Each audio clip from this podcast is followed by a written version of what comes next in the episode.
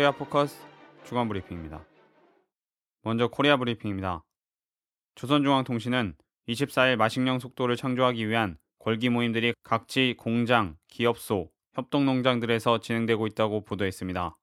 통신에 따르면 모임들에서는 김정은 제1비서의 호소문이 전달됐고 세포 등판 개간 전투원들이 전국의 근로자들에게 보내는 편지가 낭독됐습니다. 한편 북노동신문은 23일 논설을 통해 마식령 속도 창조 투쟁은 21세기 강성국가 건설의 새 시대를 열어나가는 보람찬 대진군이라고 밝혔습니다. 논설은 마식령 속도는 본질에 있어서 김정은 시대의 새로운 사회주의 건설 속도, 21세기 사회주의 강성국가 건설의 기준 속도라고 전했습니다. 북노동신문은 25일 6.25를 맞아 침략과 전쟁 책동을 짚으시고 나라의 평화와 조국 통일을 이룩하자는 제목의 사설을 발표했습니다.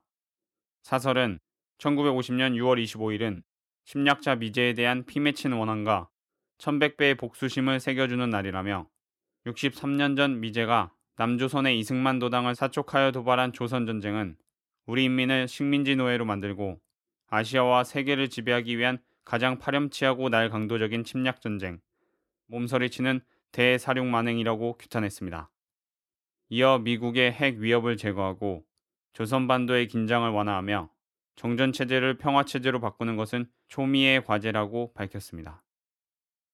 같은 날 북노동신문은 평화체제 수립은 미룰 수 없는 과제라는 제목의 정세론 해설을 통해 조선반도에서 전쟁의 포성이 멎은 지도 60년이 되어 오지만 아직도 공고한 평화는 깃들지 못하고 있다며 14선언에는 북과 남이 군사적 적대 관계를 종식시키고 조선반도에서 긴장 완화와 평화를 보장하기 위해 긴밀히 협력해 나간다는 것과 현 정전 체제를 종식시키고 항구적인 평화 체제를 구축해 나가기 위한 방도들이 담겨져 있다고 설명했습니다.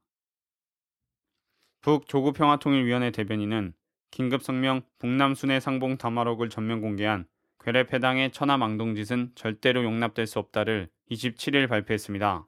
성명은 순회 상봉 담화록은 어느 나라에서나 최대의 극비로 되어 있으며 남조선에서도 대통령 기록물로 되어 엄격히 비밀에 붙여져 왔다고 말하고 지금의 괴뢰보수패당은 정보원 대선 개입 사건이라는 전대미문의 정권 강탈 음모가 세상에 드러나자 현 정권의 존립 기반이 밑뿌리채 흔들리며 그에 대한 각계층의 규탄과 항의의 목소리가 높아지자 여론의 이목을 딴 데로 돌리고 정권 위기를 수습하기 위해 통일 민주 세력을 종북으로 몰아 거세 말살하기 위해 순회 상봉 담화록을 공개하는 망동으로 단말마적 발악을 한 것이라고 목소리를 높였습니다. 조선중앙통신은 29일 조선인민군 서북전선 사령부 보도 삐라살포 지점들이 우리의 직접적인 조준 타격 권한에 있다는 것을 잊지 말아야 한다를 게재했습니다.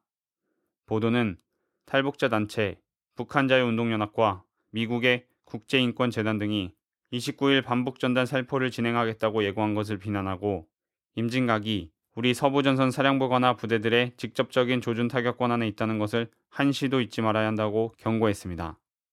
한편 북한 자유운동연합 대표 박상학과 미 반북인권운동가인 디펜스 포럼 수전 솔티 등 전단 살포를 위해 몰려온 반북운동가 50여 명은 이날 오전 11시 임진각에서 반북 전단 20만 장을 살포할 계획이었으나 경찰의 원천 봉쇄로 무산됐습니다. 북이 세계유산으로 등재 신청한 개성 역사 유적 지구가 23일 캄보디아 프놈펜에서 열린 유네스코 제37차 세계유산위원회에서 세계유산으로 등재가 확정됐습니다. 이번에 등재된 개성 역사 유적 지구는 개성 성곽, 개성 남대문, 만월대, 개성 첨성대, 고려성균관, 숭양서원, 선주교, 표충사, 왕건릉, 칠릉군, 명릉, 복민항릉 등 12개 개별 유적으로 이루어져 있습니다. 이번 개성역사 유적지구 등재 결정으로 북은 고구려 고분군과 함께 모두 두 건의 세계유산을 보유하게 됐습니다. 이어서 남코리아 브리핑입니다. 여야는 25일 국가정보원의 대선 개입 진상규명을 위해 국정조사를 실시키로 하고 다음 달 2일 국회 본회의에서 국정조사 계획서를 처리키로 합의했습니다. 본회의 처리에 앞서 여야의 국정조사 요구서는 26일 제출돼 27일 본회의에 보고됐습니다. 국정조사 사안의 범위에 대해서는 원세훈 전 국정원장의 불법 지시 의혹 및 국정원 여직원 등의 댓글 관련 등 선거 개입 의혹 일체, 김용판 전 서울지방경찰청장의 직권남용 의혹 및 권은희 전 수서경찰서 수사과장의 키워드 확대 등 수사 관련 의혹 일체, 전 현직 정보원 직원의 대선 및 정치 개입 관련 의혹과 비밀 누설 의혹 일체, 정보원 여직원에 대한 인권 침해 의혹 등 일체, 기타 필요한 사항 등으로 규정했습니다. 한편 민주당 진성준 의원은 26일 오후 국회 정론관에서 기자회견을 열고 국정원의 조직과 임무에 대한 전면적이고 근본적인 개혁을 위한 국가정보원법 개정안과 국정원에 대한 국회 통제를 강화하는 국회법 개정안을 발의한다고 밝혔습니다. 정보원법 전부 개정안은 정보원의 정체성과 임무를 분명히 하기 위해 명칭을 통일해외정보원으로 바꾸는 내용과 정치 공작과 인권 침해 소지를 막기 위한 수사권 분리 이관, 정치 개입의 빌미가 된 국내 보안 정보 수집 권한을 폐지하고 정보원의 정보 및 보안 업무 기획 조정 권한을 국가안전보장회의 사무처로 이관하는 내용을 담고 있습니다. 27일 중국 베이징 인민대회당에서 박근혜 대통령과 시진핑 총서기 겸 국가주석은 정상회담을 갖고 미래비전 공동성명을 채택했습니다. 성명은 양측은 남코리아와 북코리아가 코리아 반도 문제의 직접 당사자로서 당국 간 대화 등을 통해 코리아 반도 문제 해결을 위하여 적극적인 역할을 해야 한다는데 의견을 같이 하였다며 유관 핵무기 개발이 코리아 반도를 포함한 동북아 및 세계의 평화와 안정에 대한 심각한 위협이 된다는 점에 인식을 같이 하였다고 밝혔습니다. 박 대통령은 애초 북핵 불용, 문구를 넣는다는 목표를 세웠으나 중국이 이에 합의하지 않아 결국 성명에는 유관 핵무기 개발과 코리아 반도 비핵화 등으로 추상화돼 발표됐습니다. 이어 육자회담 틀 내에서 각종 형태의 양자 및 다자 대화를 강화하고 이를 통해 코리아 반도 비핵화 실현 등 육자회담의 재개를 위한 긍정적인 여건이 마련되도록 적극 노력하기로 하였다고 강조했습니다. 민주당 이해찬 의원은 29일 봉화마을에서 열린 노무현 시민학교 봉화 토요 강좌에 참석해 정보원의 2009년 남북정상회담 대화록 공개와 관련 대통령 뜻 없이는 절대로 이뤄질 수 없는 사안이라며 국정원은 대통령 직속 기관이어서 청와대의 뜻이 반영되지 않고서는 공개하지 못한다고 주장했습니다. 또 대화록 공개는 외교 관례상으로도 법률적으로도 안 되는 일이라며 정상회담 당사자 서로 간에 언제 기록물이 공개될지 모르는데 앞으로 허심탄회한 이야기를 할 수 없는 상황이 됐다고 비판했습니다.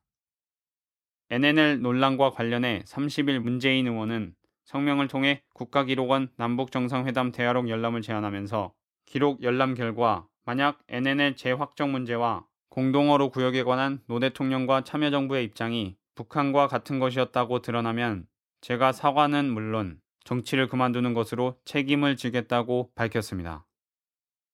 정보원 선거 개입과 관련 이를 규탄하는 대학생들의 시국 선언이 전국으로 확산되는 가운데 교수들의 시국 선언도 이어지고 있습니다. 26일 민교협 이도움 상임의장 등 한양대 교수 47명은 국정원의 선거 개입과 민간인 사찰에 대한 시국 선언문을 발표하고 이번 사태의 1차 책임자는 국정원장과 경찰청장이지만 그 몸통은 박근혜 대통령이라고 강조했습니다. 같은 날 성균관대 교수 13명도 이 같은 시국선언에 동참했습니다. 동국대 교수들도 28일 시국선언을 통해 이 중대한 사태를 유야무야 넘겨버리고 만다면 각종 권력기관들은 저마다 자신의 유리한 자를 권좌에 앉히려는 시도를 계속할 것이라고 밝혔습니다. 지난 23일 금융권에 따르면 미국발 금융불안이 위기로 확대될 경우 외국인 채권 34조 원이 남코리아 시장에서 빠져나갈 우려가 큰 것으로 분석됐습니다. 이번 분석에서는 미국의 첫 양적 완화가 시작된 2008년 말 이래 남코리아에는 외국인 채권 자금 61조 3천억 원이 새로 유입됐으며 남에 유입된 외국인 채권 투자 자금 가운데 91.5%인 56조 1천억 원은 글로벌 자금 사정과 투자자의 위험 회피 성향에 큰 영향을 받으며 이 중 안정적인 중앙은행, 국부펀드의 보유분 38.7%를 뺀 34조 원은 언제든지 빠져나갈 수 있다는 분석입니다. 이와 더불어 주식시장에서도 외국인 투자 자금이 빠져나가고 있는 것으로 알려졌습니다. 전국 건설 노조와 전국 플랜트 건설 노조 5만 명에 달하는 건설 노동자들이 27일부터 무기한 총파업에 돌입했습니다. 이들은 기자회견문을 통해 건설 기계 노동자들은 실제 노동자이면서도 형식상 개인 사업자인 특수 고용직이라는 이유로 현 정부는 노동조합에 가입할 권리인 단결권을 부정하고 있다며 지속된 건설 경기 침체로 건설 노동자는 한 달에 15일밖에 일을 못하는데 체불의 심각성은 도를 넘어서다 못해 박근혜 정부의 무능함에 개탄할 지경이라고 맹 비난했습니다. 이어 10여 년 동안 6,585명의 건설 노동자가 산재로 사망했지만 정부는 건설 현장의 산재에 대해 강력한 조치를 취하지도 않고 수수방관하고 있다고 지적했습니다. 끝으로 국제브리핑입니다. 25일 아사히 신문이 미국이 지난 16일 북의 북미 고위급 회담 개최 제안과 관련 북과 양자 접촉을 갖는다는 방침을 굳혔다고 보도했습니다. 신문은 미국이 북미 대화를 강하게 요구하는 중국의 입장을 배려하는 차원에서 이 같은 방침을 정했다고 설명하면서 미국의 육자회담 수석 대표인 미 국무부 대북 정책 특별 대표 글린 데이비스와 북 외무부 김계관 제1부상이 제3국에서 회동하는 방안이 유력하며 시기는 최근 성사 직전 무산된 남북 대화가 실현된 이유가 될 것이라고 밝혔습니다. 북 외무성 김계관 제1부상이 다음 달 4일 러시아를 방문해 육자 회담 재개 등을 논의할 예정이라고 러시아 외무부가 28일 밝혔습니다. 이날 리아노보스티 통신은 러 외무부 공보실을 인용 4일 모스크바에서 북의 핵 프로그램과 관련한 모든 문제에 대해 협의할 것이고 이를 위해 김 제1부상이 모스크바를 찾을 예정이라고 보도했습니다. 조선중앙통신은 26일 김경식 총참모장을 단장으로 하는 북군사대표단이 쿠바를 방문하기 위해 이날 평양을 출발했다고 밝혔습니다. 군사대표단의 쿠바 방문 목적은 밝혀지지 않았으나 군사회담 등 군사교류를 위한 것으로 알려졌습니다. 북과 쿠바는 1986년 쿠바 전 국가평의회의장 피델 카스트로가 김일성 주석의 초청으로 북을 공식 방문한 이후 군사회담 등을 통해 교류를 계속해왔습니다. 전 CIA 미 중앙정보국 출신 에드워드 스노우든은 홍콩 사우스 차이나 모닝포스트와의 인터뷰에서 미국 정부가 중국 이동 통신 기업들을 해킹해 메시지 수백만 건을 불법으로 수집했다는 사실을 추가 폭로했습니다. 그는 중국의 칭화대학과 아시아 최대 인터넷 통신 서비스 기업인 퍼시픽 인터넷도 해킹 대상이었으며 이를 증명할 수 있는 증거를 갖고 있다고 주장했습니다. 이에 미연방 검찰은 추가 폭로를 이어가는 그를 간첩, 절도, 정부재산 무단 개조 등의 혐의로 기소했습니다. AP통신에 따르면 UNHCR 유엔 난민기구 친선대사로 활동 중인 할리우드 배우 안젤리나 졸리가 24일 유엔 회의에 참석해 교전 지역에서 발생하는 전쟁 성폭력을 근절하기 위해 유엔 안전보장이사회가 행동에 나설 때라고 호소했습니다. 졸리는 분쟁 지역에서 성폭력을 당한 수십만 명의 피해자를 보호하기 위해 안보리의 결단력이 필요하다고 말하며 전쟁 자체의 성폭력 문제가 내재된 것이 아니라 국제사회가 이를 용인하기 때문에 문제가 된다고 강조했습니다. 안보리는 이날 교전 지역 당사자들에게 성폭력 행위를 즉각 중단할 것을 촉구하는 결의안을 채택했습니다. 인구 450만 명의 동유럽 국가 크로아티아가 7월 1일부터 유럽연합의 28번째 정식 회원국이 됩니다. 현재 관광산업이 주인 크로아티아의 실업률은 20%가 넘고 청년 실업률은 50%에 육박하고 있는 것으로 알려졌으며 일부 유럽 언론들은 크로아티아의 GDP 성장률이 EU 평균에 훨씬 못 미치고 헝가리나 폴란드 등 동유럽 국가에 비해 한참 뒤처지는 등 크로아티아도 그리스처럼 구제 금융 대상이 돼 수백억 유로를 쏟아부어야 하는 발칸의 무덤이 될지 모른다는 우려를 표시했습니다. 코리아 포커스 주간 브리핑이었습니다.